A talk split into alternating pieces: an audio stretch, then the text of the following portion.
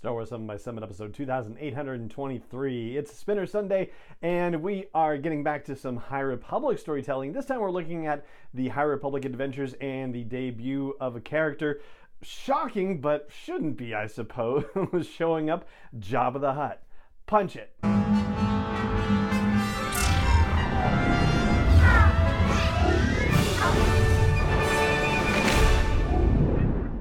Hey, Rebel Rouser. I'm Allen Voivod, and this is Star Wars 7 by 7 your daily dose of Star Wars joy, and thank you so much for joining me for it. So, this is a two part story, unlike what story arcs tend to be with these various comic series. And in this case, it's coming from the High Republic Adventures, which is the series that has run its course from IDW. It's issues 6 and 7. It's called Mission to Bilbousa pronunciation. So Bilbousa is the capital city of Nal the Hutt homeworld, and there's some sort of super secret diplomatic mission that the Jedi are on. They are responding to a request to meet, and this particular Jedi Master who's going along with two Padawans is a specialist in peacekeeping missions, and so they think there's just some sort of, you know, diplomatic negotiation happening here. And I'm saying they because it's the Padawans Farzala and Qort who are characters who've shown up previously in the High Republic Adventures. And Obertak, I believe, is the master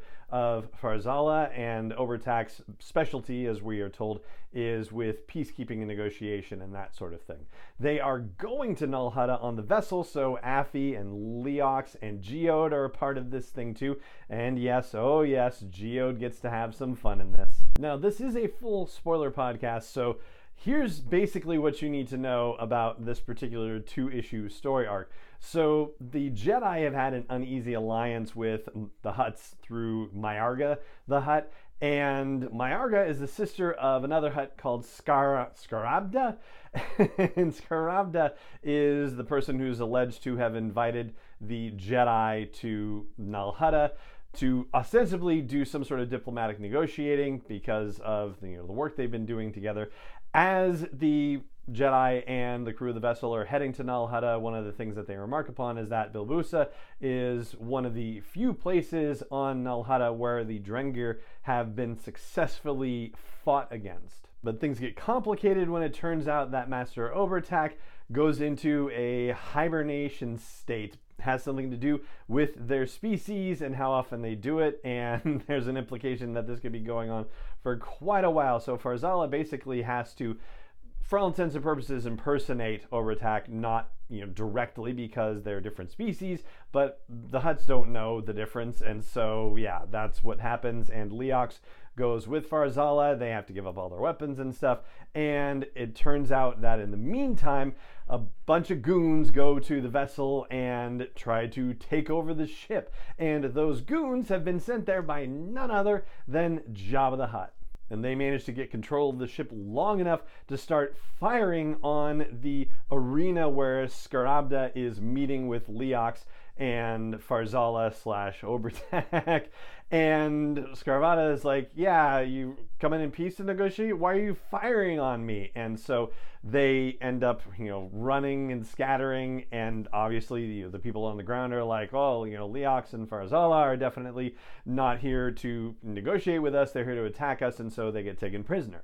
And in the process of running before they get caught, they find out that no, as it turns out, the Drengir are still active on Nal Hutta and they're in Bilbousa as well. So, yeah, things really are complicated. And so, what you find out the story is, is that Jabba the Hutt is trying to make a move for power within the Hutts, and he manages to get wind, I guess, of Scarbata's plan to lure the Jedi to come to Nal Hutta in the guise of negotiating for peace, but really to help them fight the Drengir. Jabba is like, oh, really? Okay, well, then what I'm going to do is I'm going to take advantage of this situation and attack Scarvata and make it look like the Jedi and their helpers are doing it so that I can get you know more influence in the whole Hutt ruling circle situation and get his forces to help provide security and ultimately just kind of weasel his way into power. And in the meantime, there's some flashback stories of Master Obertak and Farzala talking about